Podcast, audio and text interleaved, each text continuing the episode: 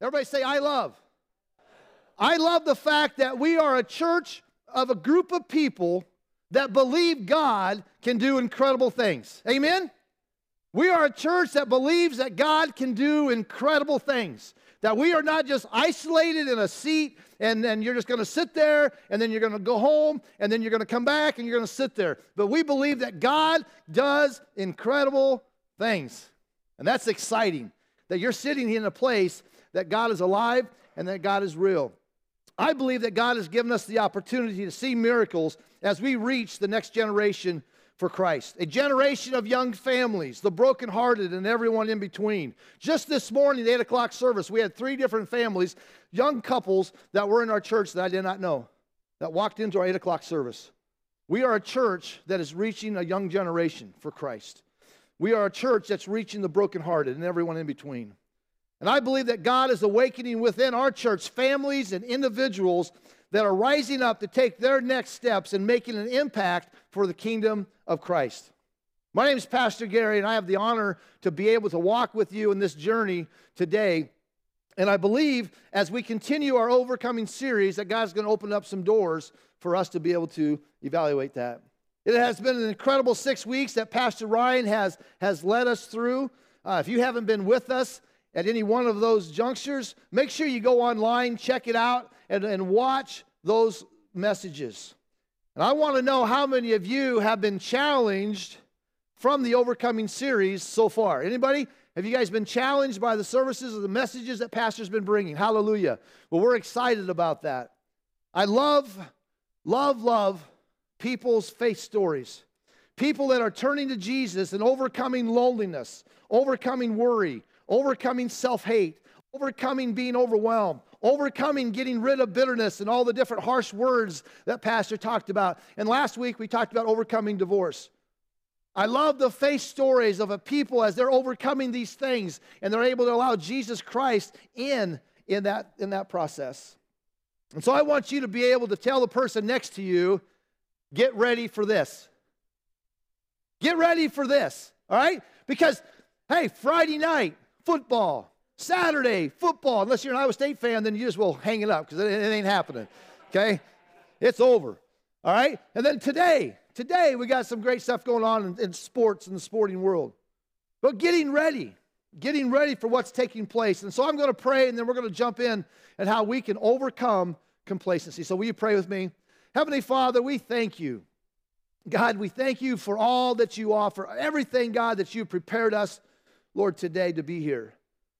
And so, Lord, we just ask that today that you would help us to see the dangers of complacency, Lord, and help us to be able to have victory in our walk with you and everything that we do. In Jesus' name, and everybody said, Amen.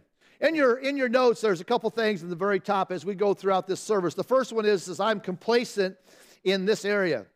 This is something as God speaks to you. Maybe you already know it. Bells went off as soon as you saw it. I'm complacent in this area. Well, then write that down.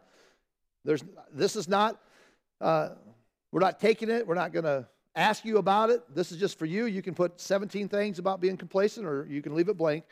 But I want you to think about I'm complacent in this area. And then the next one on the bottom of that is I'm committed in what area? What area are you committed in? That you've gone through life, you're this past week, this past month. I'm committed in this area. And we'll be talking about those things. You can write this on the side of in the sidebar of your notes. You can be complacent until the need becomes bigger than the want. You see, it's easy to be complacent until the bigger or until the need becomes bigger than the want. I have a rust spot on my truck.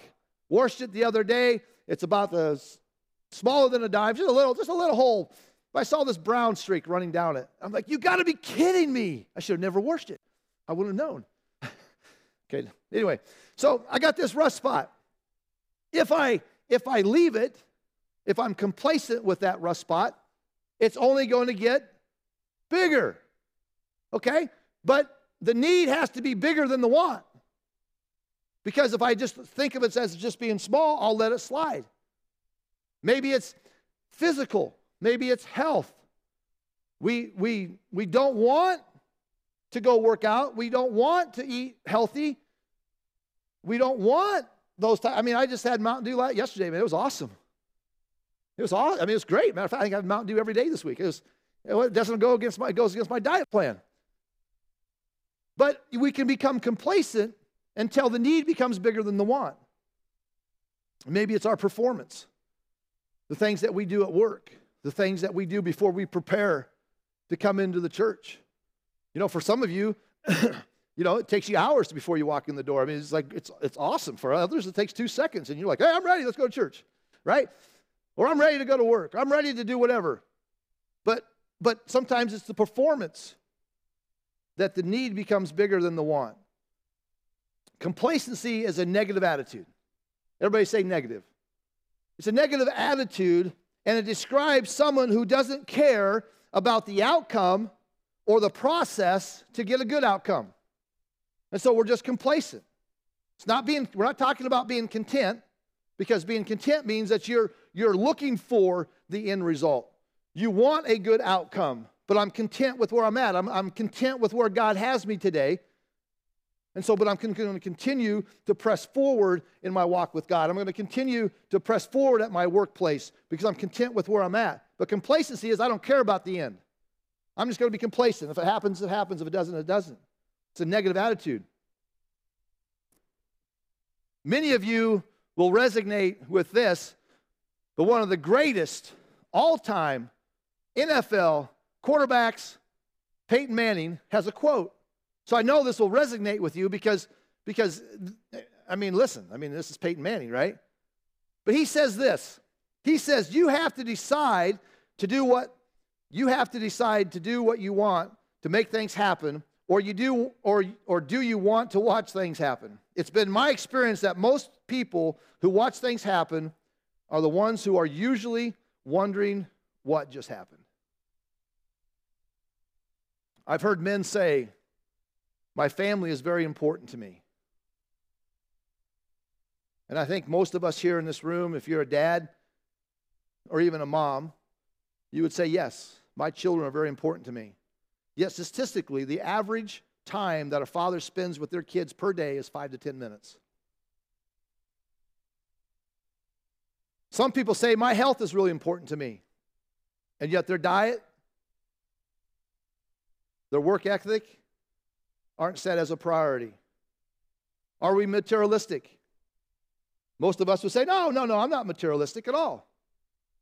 But then when we begin to ask the question, is our low debt bigger and bigger? Are we buying things that we can't afford? Do we have credit card charges that we cannot pay? Do we have loans that we cannot pay and think if we get another loan, that will take care of it? We become materialistic. Is God important to us? Most of us today would say, Of course, God is important to us. Yet there are some Christians that don't even believe or, did, or, or don't live according to the Word. They only want the Word that applies to them for what makes them happy, but they don't want to listen to the entire Word.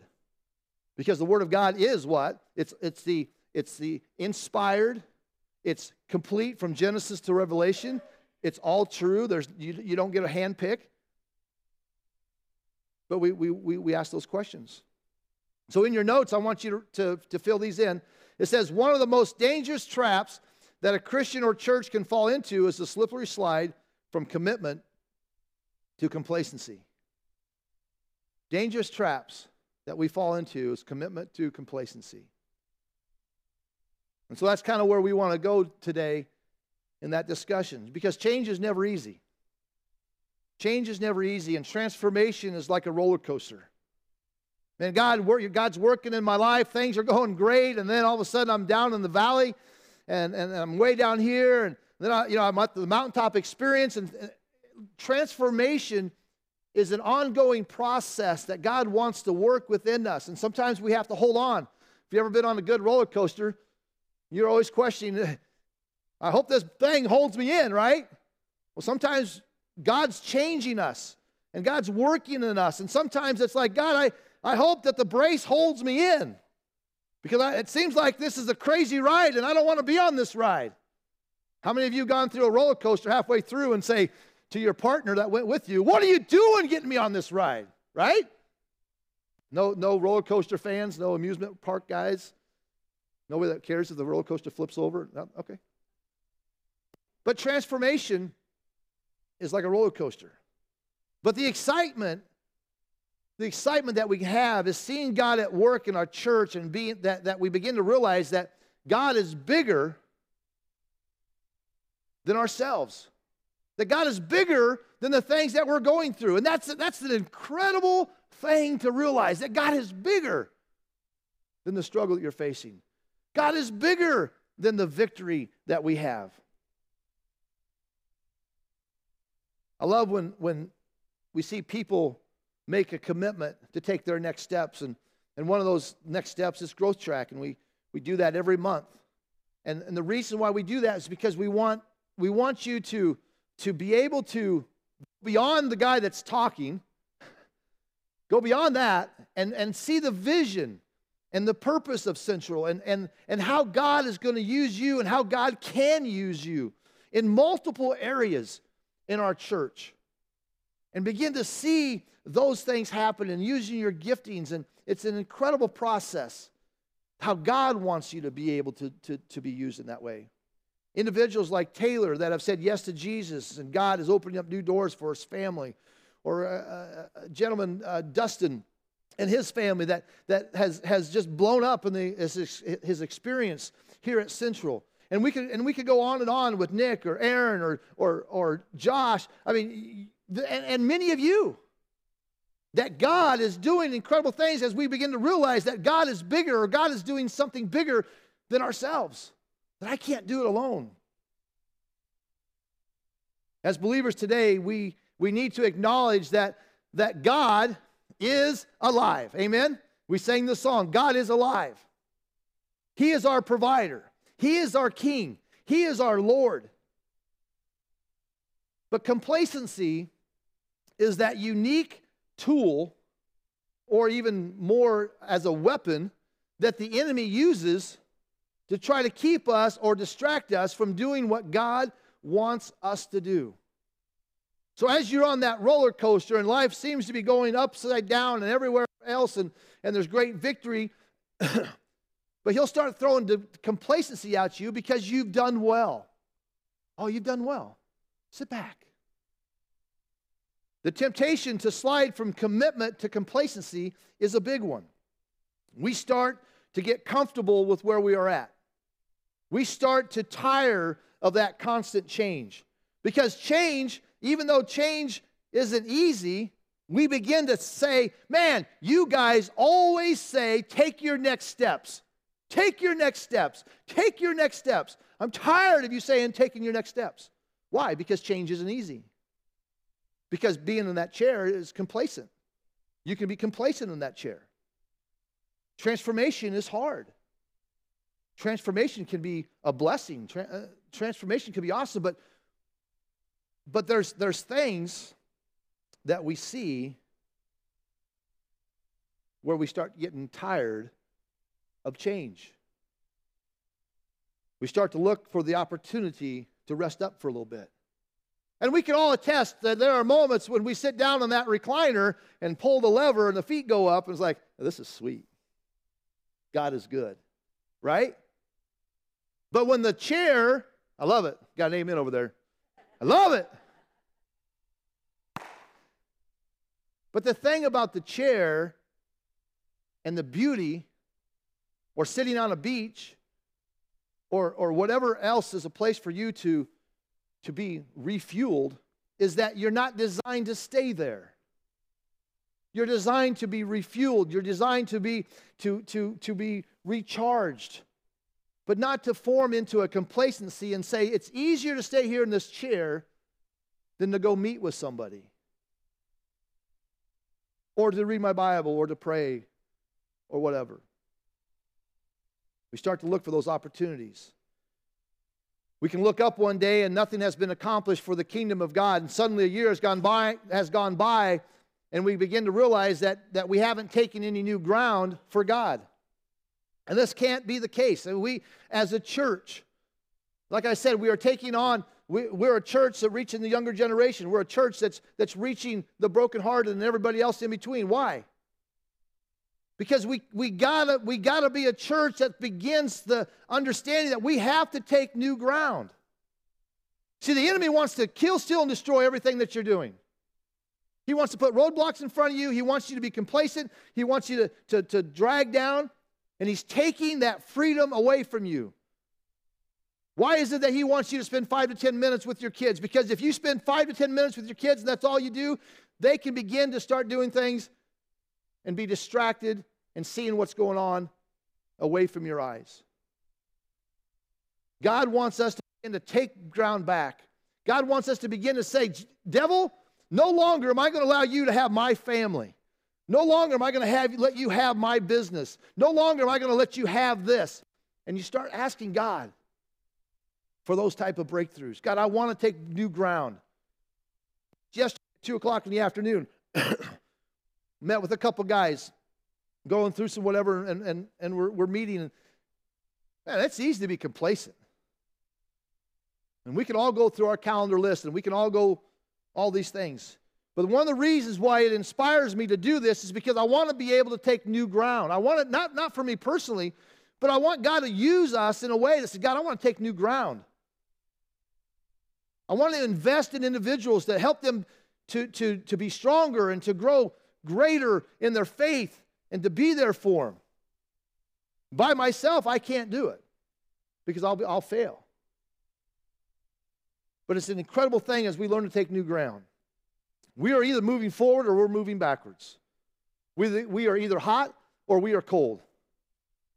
Jesus said, You are either for me or you're against me. And so we have to be able to guard ourselves against complacency. We must be challenged to move forward and avoid the complacency so that many of us can be drawn to God. And we've got to be able to begin to, to realize that He's always there. And so as we get into the story today, that I believe depicts both the committed part and the, the complacency part. It begins in Joshua chapter 6. And after, after Israel had been led by the Egyptian uh, bondage by Moses, and they had been wandering in the wilderness for 40 years, and God finally was ready to allow them into the promised land. And Joshua was now their leader, and their first obstacle was the city of Jericho. Now, we've all heard the city of Jericho, and you can sing the song and, and all that kind of stuff. It's an incredible story. But the mo- this, this city was the most fortified city that there was. And so God brought the Israelites to the doorsteps of Jericho. Millions, millions of Israelites camped outside the city, wanting God to tell them what to do. And in Joshua chapter 6, verse 1, it says, Now the gates of Jericho were tightly shut because the people were afraid of the Israelites. And that right there is complacency. If you got the most fortified city, they must have some sort of army, they must have some sort of something inside there. But yet they were terrified, they were complacent because we don't want to go outside. Then it says, No one was allowed to go in or go out, but the Lord said to Joshua, I have given you Jericho, its king, and all its strong warriors. You, are your, you and your fighting men should march around the town once a day for six days. Seven priests will walk ahead of the ark, each carrying a ram's horn. On the seventh day, you are to march around the town seven times, with the priest blowing the horns. When you hear the priest give one long blast of the ram's horns, have all the people shout as loud as they can. Then the walls of the town will collapse, and the people can charge straight into the town. In your notes, write this down commitments results from our dependence on God dependence. In order for us to be, commit, to, to be committed to do something, we have to have dependence on God. And so we see what the Israelites were dependent on. You know, here they sit outside this heavily fortified wall. Really, they weren't even really an army, they were just a, a homeless mob of outcasts, basically. And when God speaks to Joshua and basically says, I want you to get your army together and do the least military thing possible march around the city and be silent. I can get a couple of you guys to, alone together, and it's pretty hard to keep you silent. We're talking about a bunch of people to keep silent and going around the city.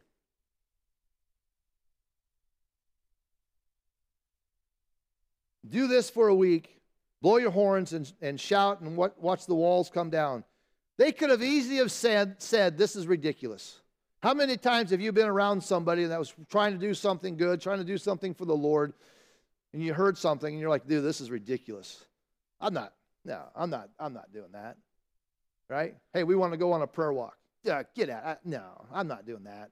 That's ridiculous. We're not doing that. And, you know, and whatever it may be, we, we, we throw these things out. And this is what the Israelites were. You know, they're going to they're gonna laugh at us. They're going to laugh us out of the country. But instead, they displayed a strong dependence on God. In verse 6, it says So Joshua called together the priests and said, Take up your ark of the Lord's covenant and assign seven priests to walk in front of it, each carrying a ram's horn. Then he gave orders to the people, march around the town, and the armed men will lead the way in front of the ark and the Lord. It was an incredible thing what God was doing. In your notes, I want you to write down faith is believing, and obedience is proving that you believe it. I mean, as crazy as that sounded, this whole march around the city thing, but yet they did it. They could have questioned God, but they didn't. They could have doubted God, but they didn't. They had faith that He would do what He said that He would do, but that's not all that He did. Joshua 6 21 says, They completely destroyed everything in Jericho with their swords, men and women, young and old, cattle, sheep, goats, and donkeys. You see, faith is not only believing that He's at work in the situation, but it's also that He is working in that situation and that He has already been at work in that situation. So I want to encourage you today as you walk out in faith and you take that step of faith, God is already working in that step. When you come up front and ask for a healing and for, from our prayer team, or you just come and lay at the altar before the Lord, God's already prepared that first step. But the first step is the hardest step that you take because you question should I go up front? You question whether I should be on the prayer team, whether I should be on another uh, team that's out there. You question. But can I encourage you today as you look at your giftings, as you become a part of what God wants you to do, that next step, God's already preparing you to be able to endure what's thrown at you. Obedience, on the other hand, is proving that you believe it. When the Israelites marched and shouted, they displayed faith that God, who was and is, and then when he destroyed everything in the city as God told them, they did not take anything that was there. They were obedient to what God had told them to do. And I don't want to skip too, too fast through this, but it's an important part here uh, that, we, that we're looking at that all of these people had a journey yet to take. Jericho was the first step. They still had other places to go to get to the promised land and to do what God wanted to do. And so here's all this food, all of these resources inside the city of Jericho. And God said, Don't take any of it, destroy it. And they were obedient in that. And we'll talk about that more in a little bit. But there are moments sometimes that we want the temporary satisfaction and we lose sight of the end goal that's there. God has something at the end, and sometimes He wants us to endure. He wants us to be able to have faith that He's going to get you there without grabbing everything in between.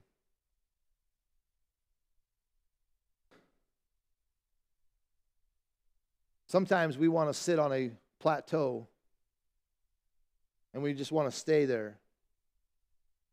But there isn't any plateau in our relationship with Christ. We're either moving forward or backwards. And it didn't take long for Israel to begin to see and act to, and as they started going backwards towards complacency. In your notes, it says complacency causes us to lose focus or lose the desire to move forward.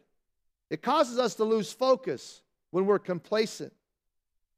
When we, when we are looking to do something for God, but we don't want to, but we're not concerned about the outcome, we lose focus. Joshua chapter 7, verse 2 and 3, it says, Joshua sent some of his men from Jericho to spy out of the town of Ai, east of Bethel, near Bethaven. When they returned, they told Joshua, There's no need for us to go up there, so it won't take more than two or three thousand men to attack Ai. Since there are all since there are so few of them, don't make all of our people struggle to go up there. Are you kidding me? How many people went around Jericho? All of them, right? All of them. But yet they get to Ai and they start getting complacent. Joshua, you can just stay over here. You can just do your little thing over here. We'll just take a couple thousand men up to Ai and and and then, you know, we'll leave it at that. You over here, you you know, you go ahead and go. I'll make the meal. I'll prepare for the victory meal when you get back. And this person over here saying, Hey, I'll, I'll make sure that everything's ready for you when we go to bed. And no, that's not what, that's not what they were supposed to do. They had been so faithful and so obedient in their dependence on God. He provided for them, He blessed them, and then you would think that they would just keep on doing what God had told them to do. But that's not what humans do. It was only like five seconds before what had happened at Jericho. Now they're being overconfident in their self. You ever been there? Things going pretty good. Well, I sure did a pretty good job. I can take a break. We start, we start looking at how good we are in ourselves, and then we take away our dependence on God.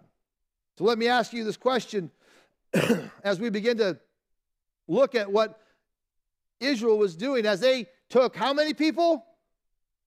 All of them around Jericho. Did they see the victory in that? Yes. And when they went to Ai and they didn't all go, did they all see the victory there? No, they didn't. Matter of fact, what took place was they became faithless in the things that they were doing. In Joshua 7, 4, and 5, I won't read it today, but there was 3,000 of them that went up to take over Ai.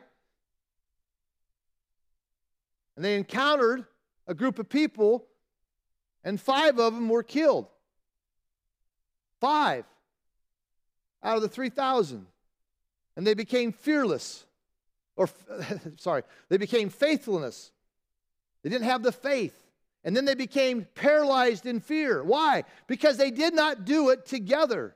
They did not, they were not obedient to God. And so then they lost their faith and they were uh, paralyzed with fear. When commitment turns into complacency, overconfidence begins to build in. Overconfidence in self and lack of dependence on God. In your notes, I want you to write down complacency is one thing that can get into every area of our lives if we stop growing in Christ. You see, it is so easy to, to allow complacency to start going into our, our areas of our life. It can be small at first, but when it begins to take root, it can take over. And that's why it's so important that we learn to continue to grow in Christ. That's why today, if, if you're our guest today, if you're here, man, God loves you. God cares for you. And in the midst of that roller coaster life of transformation, that we live as we're living for God, sometimes it's hard.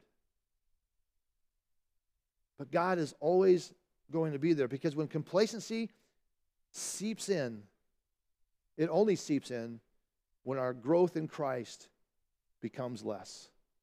When we begin to say, no, I don't have to meet with those guys on Saturday afternoon. No, I don't have to go to church this Sunday because I'd rather go do these things. I think it's important for us to understand that God wants the best for you. In 2 Peter chapter 1, it's in your notes, it says chapter 2. It's chapter 1, verse 5. It says, For this very reason, make every effort to add your faith, to add to your faith goodness, and to goodness knowledge, and to knowledge self-control, and to self-control perseverance, and to perseverance godliness, and to godliness mutual affection, and to mutual affection love. For if you possess these qualities in increasing measure, they will keep you from being ineffective. They will keep you from being complacent. That's ineffective. They will keep you from being unproductive. That's complacency. In your knowledge of the Lord Jesus Christ, but whoever does not have them is nearsighted and blind, forgetting that they have been cleansed from their past sins. We're saying here, don't, don't forget where you came from. Don't forget that moment when you asked Jesus Christ to come into your life. And the fire that welled up within as you begin to realize that all past sins were gone. And that Jesus Christ died on the cross and rose again for you. That you may have the gift that one day you may be able to worship and praise your Heavenly Father in heaven. It's an incredible thing that we have when we get to grow in Christ. See, it, it happened so easy for the Israelites. They had a choice to make. Do they keep sliding in the direction of complacency and break their commitment to God? Or do they, or do, they do the hardest thing for humans, for churches, for our nation to do? To take back, to take a step back and look in the mirror and evaluate where we are at. And then begin to look at how we're going to be able to fix it. God wants us to be able to begin that step in that process. In your notes, it says repentance doesn't stop the consequences. Repentance doesn't stop the consequences. And in that, in that part, Achan confessed what he did. Achan took merchandise, took resources away from Jericho and hid them underneath his mat, underneath his tent. And he confessed when they found out that someone had done it. He confessed. He confessed what he did was wrong. But in the, in the process of consequences, in that time, Achan and his family were killed, and all of his belongings were burned and destroyed. You see, there are consequences to the things that we do. Repentance doesn't stop the consequences, but it does begin the starting point for recommitment. James 4 8 says, Draw near to God, and he will draw near to you. Cleanse your hands, you sinners, and purify your hearts, you double minded. This, pro- this promise still holds true for all of us even today. So repent, break free from complacency, and bring honor to God. Bring honor to God. And so there are three things today that we that are intended for us to move from spiritual complacency to spiritual fervency. The first one is to gather together. I've talked a little bit about that today, but gathering together is, is, is so important. You see, we're, we're a large church. There are empty seats around us. But there are a lot of people that attend our church, whether it be online, whether it be all these our, our Creston campus, our you know St. Greg's, all these different places. But we're a big church. But what happens when you're a big church is that it's easy to, to, to go in and go out and not be connected. And it's important for us to gather together. And one of those things that we, that we do is that we talk about connect groups because connect groups allows us to, to take something big and then build relationally into that group. And because you build relationally within that group, you are then be able to talk about your, your life together. You're, you're able to connect together. As a church as a whole, I don't know who's going to third service or first service or second service. But as a small group, as a connect group within our church, I'm connected, I'm tight. I know what's going on. I see miracles happening. And then that blossoms back into the church. Connect groups are a huge component. We have a, a new group starting October 7th on addictions and, and lust. How do you protect your kids? How do you protect your son from that type of thing? How do you stay accountable to that type of thing? It's not just that, hey, this is what I'm in. But how do you protect yourself from getting into that area? We have a new believers class that's starting. You need to know more about Jesus. How do I live my life for Christ? That's a, that's a group that we're starting. There's a men's group, there's a women's group, there's a lot of other groups that God's been impressing on you to, to maybe begin to start something. But you know the great thing about starting something is that we move forward. The problem with moving forward is if no one moves along with us, we become complacent and then we don't have any groups. We have to be able to gather together to keep things small. And I encourage you to be in prayer about that. I'm the first one to tell you I'm busy. First one to tell you. But I'm also telling you I'm the first one that can say that's complacency if we begin to allow that to prevent us from growing together in Christ. The second thing that we need to do is seek the Lord. Seek the Lord. How do we, how do we begin to have spiritual fervency? How do we begin to have the, the excitement, the joy, the, the, the passion? Is seeking the Lord. Say, God, I, I seek you, God. God, will you help me? And I look across this crowd, and then I see, I see passionate people for Christ. But I also know in that passion, sometimes there's complacency that sets in and we think that we don't have to do anything because we're, we're, we're so passionate. We have to evaluate, we have to seek the Lord. We have to be able to seek him in our righteousness. God, you are the King of Kings, Lord. You are the you are my provider. You are you are everything. And the last one is humility. God, you are great and I am weak. God, you are you are everything.